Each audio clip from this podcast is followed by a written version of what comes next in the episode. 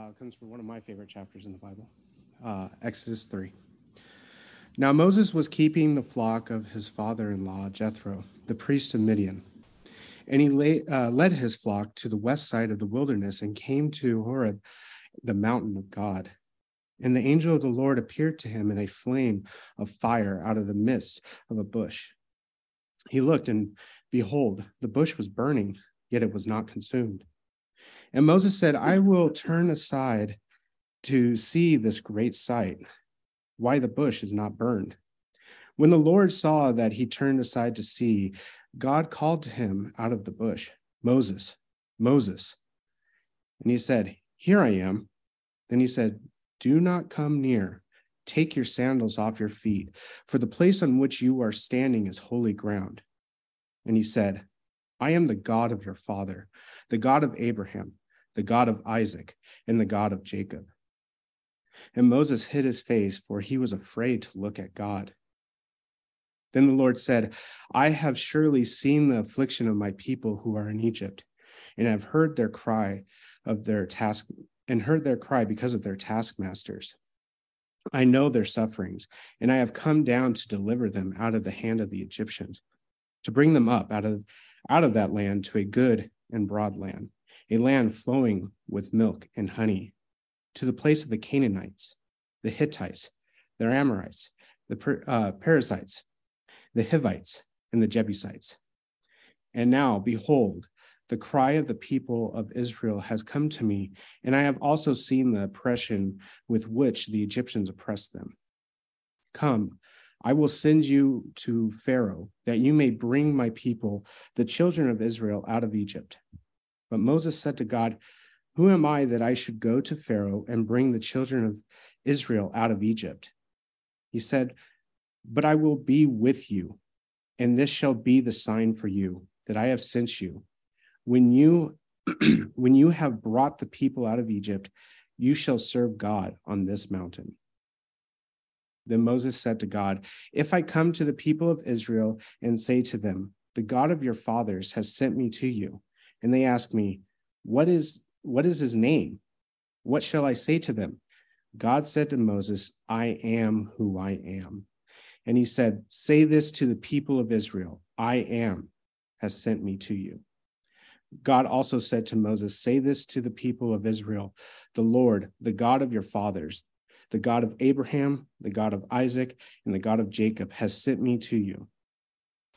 This is my name forever, and thus I am to be remembered throughout all generations.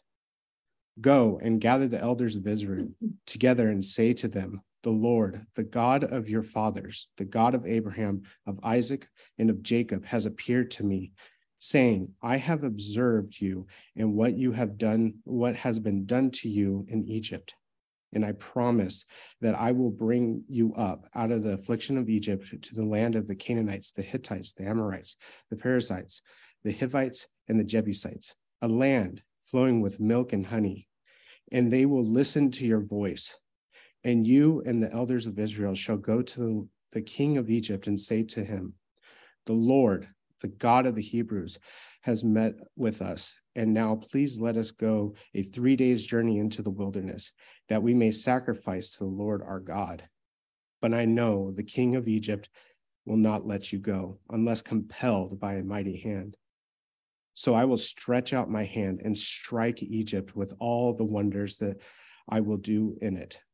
After that, he will let you go. And I will give his people favor. I will give this people favor in the sight of the Egyptians. And when you go, you shall not go empty, but each woman shall ask of her neighbor, and any woman who gives in her house for silver and gold jewelry and for clothing. You shall put them on your sons and on your daughters, so you shall plunder the Egyptians.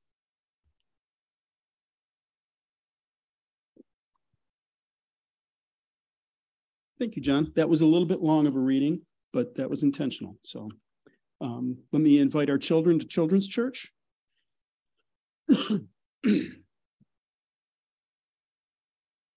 Tommy is one of our children, just just so you know.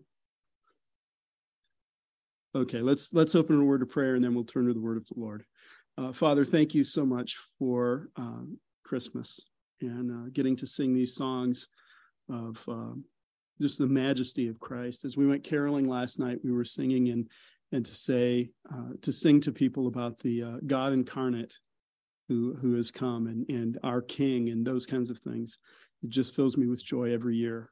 And so, Lord, I pray that you would bless this Christian Christmas season.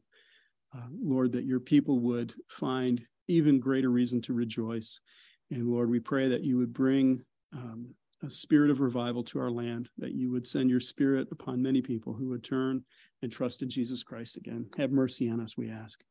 And Father, uh, we want to pray for the Bohannon family as um, David's sister Kathy has been having seizures and recently passed away. Lord, it's probably a mercy that she um, didn't have the seizures anymore, but now the family is going to grieve the loss of their sister and have to plan with uh, how to how to send her off appropriately, how to remember her appropriately. So, Lord, I pray for the whole family, but especially for David as the eldest. He'll he'll probably have to shoulder some of this burden, and just have mercy on them and and fill them with your grace. And uh, through the the grief, Lord, may they find hope in the resurrection as well. And uh, Father, we want to pray also for the Stromberg family as uh, as um, Dan is continuing to have to uh, deal with the, the questions around his sister's conservatorship and um, the, the numerous people involved and the bureaucracy and all of those things. Lord, I just pray again that you would give Dan great wisdom and, uh, and, and clear vision of what needs to be done, what's best for his family and for Ruth. Father, that you'd give Kathy, Kathy strength to uh, to uh, hear her husband and to support him and love him, and and um, she's being troubled by all this too. So give her a sense of peace. And Lord, we just ask that you would uh, resolve that situation. Pray again for our brother Bob Kemple, that you would heal him and bring him back to us soon. And uh, Lord, we now, as we turn to your word, we pray that you, Holy Spirit, would come and fill us to help us understand, to see, and to get what it is that you have for us to hear this morning. And Lord, we pray these things in Christ's name. Amen. 50 something years ago, I was a 10 year old kid. You do the math. Um, and I was watching on television as Apollo 17 returned to uh, Earth. It was the last Apollo mission. We wouldn't be going back. Um, th- that was it.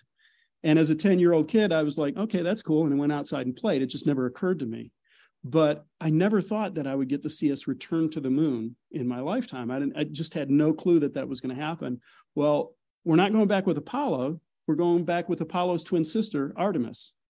And so Artemis was a mission that just launched, uncrewed, nobody in the capsule, but proof of concept. Can this thing work? Went out, circled the moon, and uh, just this morning I was watching as it splashed down, uh, not too far from away from here, off the coast of Baja California. And the thing was, the whole mission, beginning to end, was dead center, middle of the road, exactly as they anticipated everything. As a matter of fact, they got to a point where the Orion crew capsule, the part that splashed down, was performing so well. They're like, well, what else can we do while we're up there? We haven't had any problems. So it's just been great. It's really exciting to see this. And, and Artemis 2, which will probably be about three or four years from now, will have a crew, but they won't land on the moon. They'll just make sure that uh, all those systems work Artemis 3 will be the one that lands on the moon and we begin to establish a permanent uh, presence there. I, I just nerd out about this stuff really hard. I think it's really exciting. But the question is why do we why do we do Artemis 1? Why do we send an uncrewed capsule up there and circle it around and make sure everything worked? Well, we want to make sure everything works. We don't want to put a human being in there and risk them. And so what we did is we got this preview, and this preview went perfectly center line all the way down the board. Every single system functioned perfectly. Everything worked. Everything behaved as it should. And that gives us assurance now. So as we move into Artemis 2 and Artemis 3, that we should understand what's going on. We should understand these new systems that we built, and they should work pretty darn well. That's an encouraging thing to do. And the similar thing is going to happen here when we look at Exodus chapter 3, is we're going to look at kind of a test run, but it's not really a test run because I mean, it happens in history. It's a real thing that happened and real people were involved, but it's showing the systems work perfectly so that when it comes up later, we can have confidence in it. And that's what that's what's going to happen this morning. Now, chapter three is really long. There's a lot in there. I'm not going to go through all of it. Um, I'm going to try to summarize that story and talk about the theophany of it, the appearance of God in the middle of that and what that means for us. Now, we're in Advent. This is the third Sunday of Advent. Uh, we've been doing this this series on theophanies, and you remember the first one was the appearance of God in the garden. God was walking in the garden after the fall of Adam and Eve, and what uh, my friend Kyle told us was God's with us even when we're in trouble, even when we're being rebellious, even when we're in these deep, dark times, God is still walking with us. And that was really a great encouragement. Last week, we looked at that instance where God made a covenant with Abraham and he walked through the broken pieces of the animals in the appearance of a, a smoking pot and a flaming torch. And what I said last week was we can have that, that truth that God says he's going to be with us even when it's difficult. But how do we know? How will we know this? What, what assurance can we have? And the assurance that we saw last week is God makes covenant with us. And a covenant is an oath bound promise. God promised, He showed that He would be with us and He walks with us. And so now what we're going to see in, in Exodus chapter three is the next step in that. It, it's not just that God is like, okay, well, you've sinned and I'm still going to be with you and I'll make a covenant with you, but we're just going to continue on this bumpy road the way it is. That's not His plan. And so this week, what we're going to see is this theophany, this appearance of God, has to do with redemption. He's not willing to leave us where we were. He wants to win us to himself. He wants to draw us back. So that's what's going on. So the, the time frame here is um, Israel has been in Egypt for 400 years. Um, Jacob died. Joseph was in Egypt. The people moved into the land of Egypt because of the famine. They've been there for about 400 years. Now, think about that. That's a long time. America is almost 250 years old. This is 400 years. This is, this is a very long time. And it's the time that God had promised to Abraham it's time to redeem my people. And so Moses rises up. Moses is born. Uh, um, he's a special child. He winds up being taken by Pharaoh's daughter and raised in Pharaoh's household, but he still knows he's a Hebrew. And so he goes out to visit his Hebrew family and gets in trouble. And so he flees, goes to the land of Midian. Um, and he figures he's going to stay there. He's, he's going to wind up in Midian for a long time. And so he's shepherding, he's tending the, the flocks of his father's, his father-in-law's sheep. And that's where the story picks up here in Exodus 3. He's, he's out tending the sheep and he looks up on a mountain. It's uh, the mountain of Horeb, which is another name for Mount Sinai. And he sees a bush. And this bush is up on the mountain and it's engulfed in flame. And he looks but it's not being consumed. I mean, a desert bush should burn up pretty quick, and, and this thing is still burning. And so he says, I'll turn aside and take a look at it. Now, it, I don't know about you, but I get this picture of him walking along, looking over and going, Oh, there's a bush on fire. I'll go look at it. But he's looking up on the mountain. It probably took him a while to get up there. So as he's going, he's seeing this thing is not burning up. The, the turning aside seems like it's a minor thing, but it's not. It takes a while. And so when he gets there, now remember, Moses wrote Exodus. And so he speaks of himself in a second person. He's telling us this story. And the way he describes it is he says, The angel of the Lord appeared to him in a flame of fire out of the midst of the bush. So here's this theophany. This bush is not on fire. There's an angel standing in the middle of this bush. It looks like flame. It, portray, it portrays itself as flame, and it doesn't consume the bush. The angel of the Lord. Who is this angel of the Lord? And that's a big question. This is going to be much more complicated than it appears at first, because in, in verse four, it says that God called out of out to him out of the bush. So the ESV, I think, does a kind of clunky way of translating it. Out of the midst of the bush and out of the bush are actually the exact same two Hebrew words. It's the same phrase. So who's in the bush? Is it the angel of the Lord or is it God? Uh, now, there's a couple of ways you could probably resolve this. You could say, well, it's the angel of the Lord is the fire. He's the presence, and then God is speaking through that. Um, that's possible, but the word angel means messenger. It doesn't mean apparition.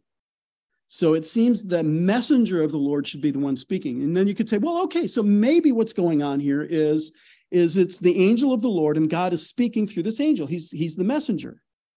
Um, that kind of works, but what this angel says is something significant. He, he talks about these things in the first person I am the God of your fathers. He doesn't say, Yahweh is the God of your fathers. I am him. That's who I am. So if it's the angel speaking, it doesn't resolve this for us. So who is this angel? Well, when you look across the Old Testament at the angel of the Lord, the picture gets kind of complicated. Um, we've met him before. In Genesis chapter 16, Hagar meets him. Now, the story in Genesis 16 is Hagar was Sarah's Egyptian slave. Sarah gives Hagar to Abraham to have a child so that she could take the child and raise the child as her own. Hagar gets pregnant, has a baby, and then uh, Sarah loses her mind. She's just really upset about this and is abusive to Hagar.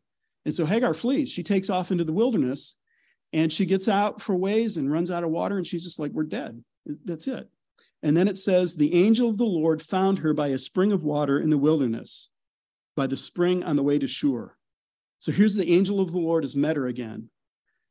This is what makes this really complicated. Listen what the angel of the Lord says. The angel of the Lord in verse 10 says, I will surely multiply your offspring so that you cannot be numbered for their multitude. The angel says, I will multiply. That's something God promises. That's not something that angels promise. Now, if you think I'm being, you know, splitting hairs on this and, and just being picky about what the angel says and doesn't say, I have biblical warrant for being picky.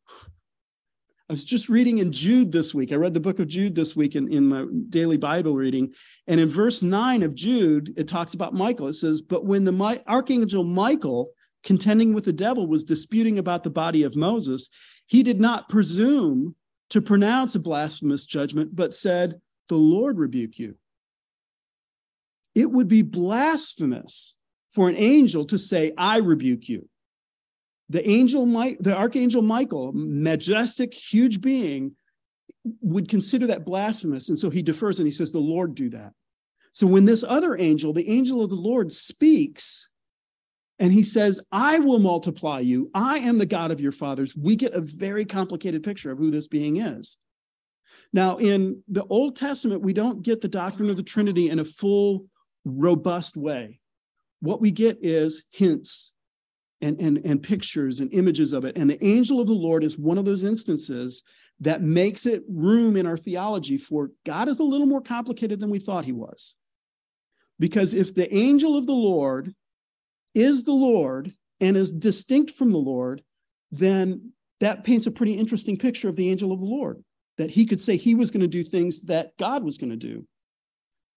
That means the angel is interesting. That also says something about who God is, because God is now the angel, but not the angel at the same time. And so when I was looking at this, I found a brief article written by Carissa Quinn at the Bible Project. That's an app you can read through the Bible and they have videos and that kind of stuff. And she she brought up three points about this angel of the Lord. And I thought they were really helpful. Her first one is she says this figure helps us make sense of Jesus' claims. So Jesus said, I and the Father are one. That's what he said in, in uh, John chapter 10. And yet, he is the Son, he's not the Father. And the Father is the Father, not the Son. And yet, the Father and the Son are one. So, do you, you get that same kind of complex picture? There's more going on here than we can really understand. So, when you, under, when you look at Jesus saying these things, I and the Father are one, and then him turn around on the cross and say, My God, why have you forsaken me? You get this idea that there's a unity, but a diversity. And we've already seen that. We met that in the angel of the Lord. He's a complicated person. So this figure helps us begin to make sense of Jesus' claims. If we're reading from the Bible beginning to end, we have precedent when we get to what Jesus says. It's not so out of left field. And then I love the way she said the next thing. she said, This figure, this, this angel of the Lord, creates shelf space for understanding the doctrine of the Trinity. She creates, she says, he creates shelf space.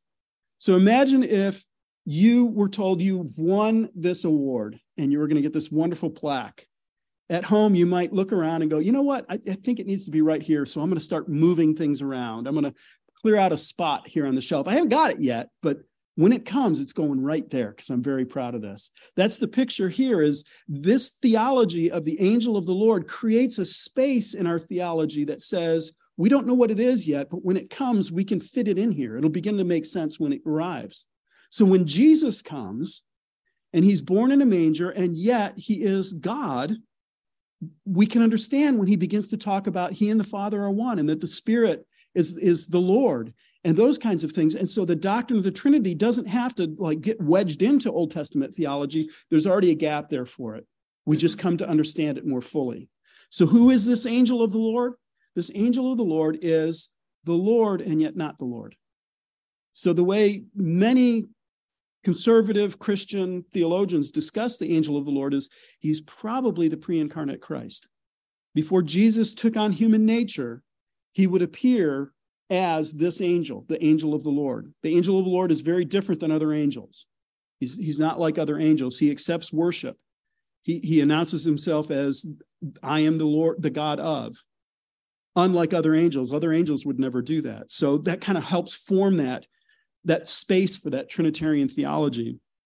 And then the last thing that she says is this figure helps us know God's character more. I'm going to put that one off until we get to our next point because that's that's where we'll see it. So who is this this angel of the Lord? This is God speaking. And yet it's not God. It's distinct from God. Jesus and the Father are one and yet Jesus is Jesus and the Father is the Father. So that's proper Trinitarian theology. We're beginning to introduce that already. So this theophany, this appearance of God, is Jesus showing himself to us. So when Jesus in, or when John tells us in John chapter 1, no one has ever seen God at any time. The only begotten of the Father has revealed him. Now it begins to make sense. What we've seen when we see God most often is described as the angel of the Lord. There are other instances where it's not clear. But maybe that's what's going on here. So Jesus now shows up in order to deliver his people. So that's what comes next. What does this angel do? What's he going to do? Well, he says, I have seen the affliction of my people who are in Egypt, and I've heard their cry of their taskmasters, and I know their suffering. So, again, what's going on here is Israel has been in Egypt for a very long time. Their grandfathers remember Egypt, their great grandfathers remember Egypt, their great great grandfathers on back they have never known a time when they weren't in Egypt. Now, somewhere along the line, they became slaves in Egypt because what it says at the beginning of Exodus is then a, a king rose up who didn't know Joseph. And he feared the, the people of Israel and he enslaved them. When did that happen? We don't know. But it didn't happen right before this because what else it says is those people were enslaved and they built these cities, listed a handful of cities that they built. So they've been in slavery for a while because they didn't have machines. That's why they had slaves, and it took a while to build these things. So that that's the idea there. So now what we're seeing is these people have probably been in slavery all of their lives, and maybe their fathers have been in slavery all their lives. They haven't known anything else. so what's going on here when when the Lord says, "Now I've seen their affliction"? Did you miss it before? Did, did you not catch that? Or their cries have risen up to me did they not cry out before or did you just not hear them? What's going on? Well don't forget this is part of a picture. There's much more to this than just what's being said here. We have to remember what what the covenant was last week. Do you remember what happened in that? Your offspring will be as numerous as the stars and then they will wind up in a country that's not their own for 400 years and they'll be slaves. Why did god leave them in, for, in, in the country for 400 years because the sin of the Amorites was not yet full. When the sin of the Amorites is full, then those people will return to this land, Abraham, and they're going to take it over. I'm going to destroy the nations that are here and it'll be theirs. So that's not mentioned in this, but it's it's part of the picture. So God has got many reasons for doing what he's about to do, what he's about to announce that he's going to do. Number 1, it's time. He has set a time, 400 years it's been 400 years. Number 2, he set a time for the Amorites. Their sin will reach a crescendo, it will reach a full measure, and then he will judge them. That's coming. That's they're almost to the tip of the, the, the brim of the cup. It's almost filled to the very top. And they're slaves. That was never the idea. So he hears their cry and he says, This is not right. This is unjust that you're slaves. And now is the time for your deliverance. And the people cry out. So all of these reasons kind of pile together and say, what is he going to do? He's going to deliver his people. So he says, I will send you to Pharaoh. God is going to be the one who's going to deliver his people. This is going to be God's work. I will, I will show mighty signs among them. My right hand will, uh, will work among them because I know that Pharaoh's going to just reject everything. So who delivered Israel from Egypt. God did that. God is the one that did that. He raised up these, these signs and wonders, and he hardened Pharaoh's heart, and he broke Pharaoh's heart, and he finally broke his back and let him out. God did that. This is what the, the picture of this epiphany is. This, this theophany is God has shown up because he's going to redeem his people. He's going to take them from a position of slavery and bring them into a position of freedom. He's going to take them as slaves in Egypt and make them the nation Israel. That's the promise. That's the picture. Jesus appears as an angel in the in the bush. The Son of God appears as the angel in the bush, announces what he's going to do, and he's going to bring them out. And so again, this is this is that space for the Trinity, right? God is going to do this. How is he going to do it? Jesus is involved in this. This is this is where he's going to make this happen.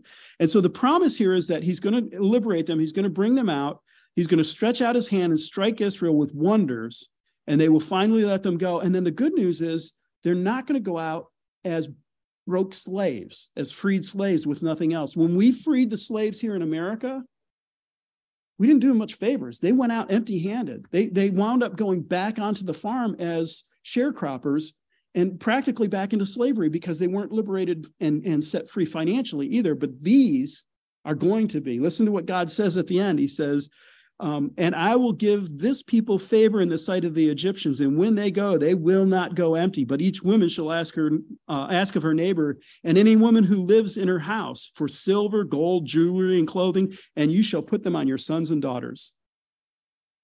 You will plunder the Egyptians. Not only are they going to release you from slavery, they're going to lavish wealth on you as you leave. Can you imagine that? What an incredible story. And so that's what God is going to do. Now, what are we supposed to do in this? What's our role in this? He looks to Moses and he says, Moses, I want you to go to Pharaoh. I want you to go tell Pharaoh, let my people go. Now, could, it, could God have done this without Pharaoh having Moses talk with him? He, he could have passively, he could have said, People, sit back and watch. Don't do a thing. I'm going to handle all of this. But instead, he says, No, I'm going to take one of you, raise you up, and I'm going to use you. You're going to be my instrument by which I accomplish this great deliverance. Moses, I want you to go to Pharaoh and tell him, Let my people go. And I'm going to tell you right now, he's going to say no.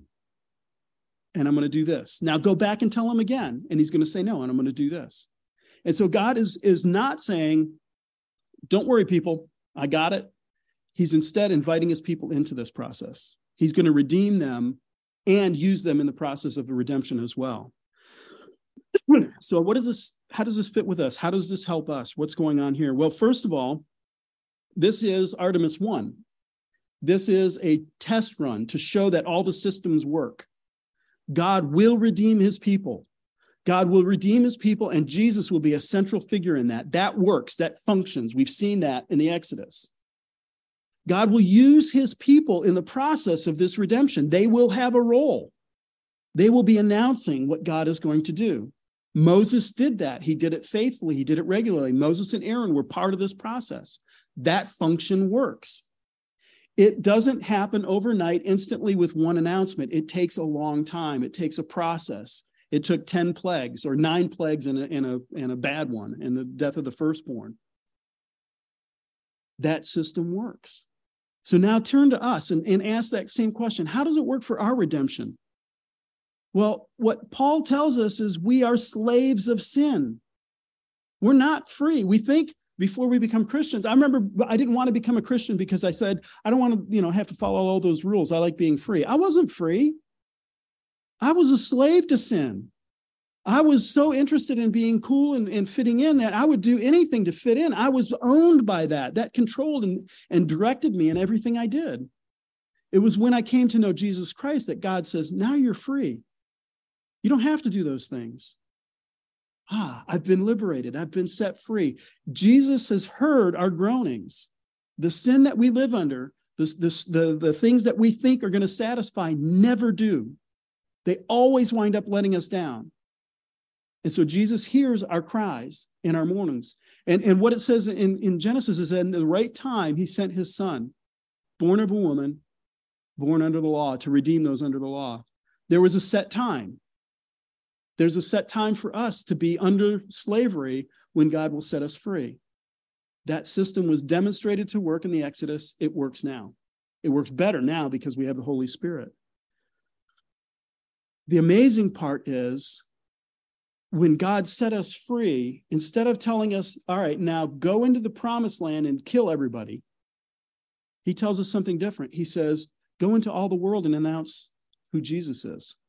You will be my witnesses.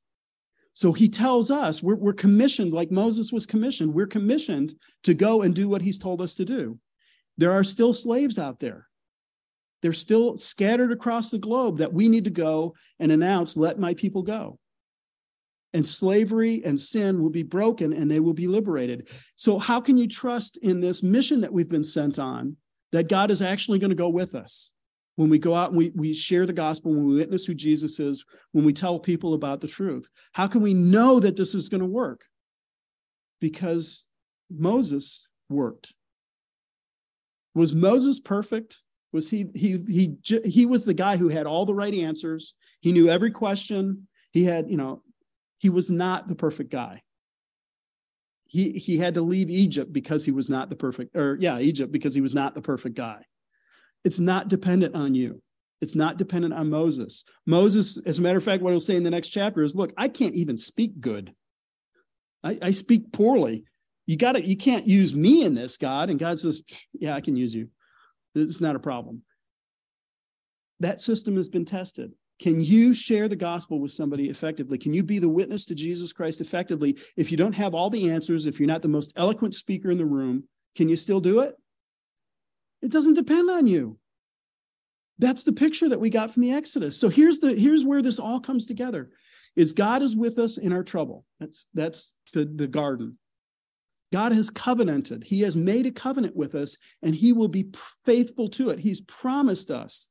So that even when He feels distance, even when it's cold, uh, quiet and cold, you can know that He's still working. And then in Exodus chapter 3, this theophany, He shows up and He tells us the systems work. The plan that I have laid out, I've already demonstrated it once in history. If you go to Israel and put a stick in the ground and turn it over, you're going to find some part of Israel's history. It's rooted in reality, it's not fiction. This didn't happen on another planet. It happened in Israel, and it's proven over and over and over again that God is faithful. So now, when we come to the new covenant, we say, Lord, can you really save us? Can, would you really call me? He's like, yeah, because it's not up to you. It's not about you. It's not if you're good enough or bad enough. I will redeem my people.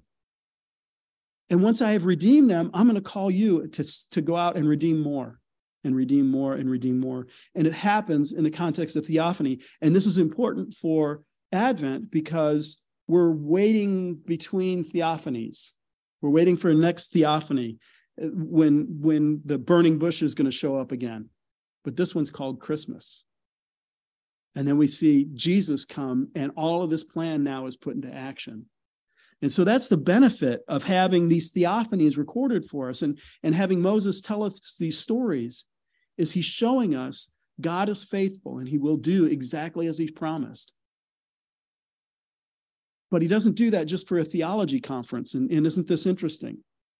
He does it for us so that as we're walking and struggling and, and fighting through these things, as we're facing doubts and, and troubles and dry times and great spiritual uh, mountain moments and, and um, all of that, we, we look at this and go, but God is faithful through all of this, all of my ups and downs.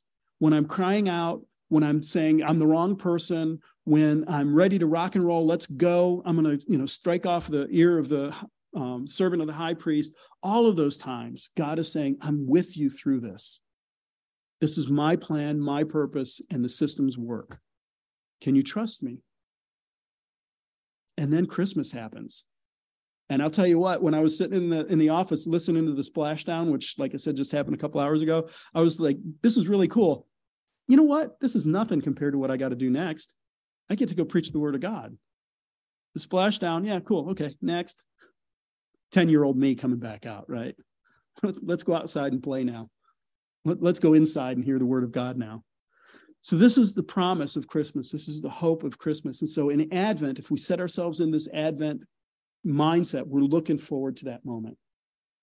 The next theophany, the big one, when Jesus shows up. Now, next week, we're going to see something a little different Elijah and the, the still small voice. Um, we'll, that'll be our next theophany for the fourth Sunday of Advent. Let's close in a word of prayer. Lord, we praise you and we thank you that the end of the ages has come upon us. We are in these, these last days, these last times, this last phase of human history. The next thing that happens is Jesus' return, his rule in a new heavens and a new earth. And Lord, in that time now, we get to look back. We have the benefit that so many of the Old Testament saints didn't have of your inerrant word preserved perfectly for us, telling us over and over again God is faithful, God is faithful, God is faithful, God is faithful, God is faithful. He will be with his people, He will redeem. He has shown us, Lord, this will work because it depends on you. And so, Lord, in this Christmas season, may we be reminded that when the baby appears in the manger, when the star is in the sky, when the, the angels announce to the shepherds, Lord, this is again proof that you will fulfill your purposes. Fill us with faith and hope in this Advent season so that Christmas might be a tremendous joy for us. We ask in Christ's name. Amen.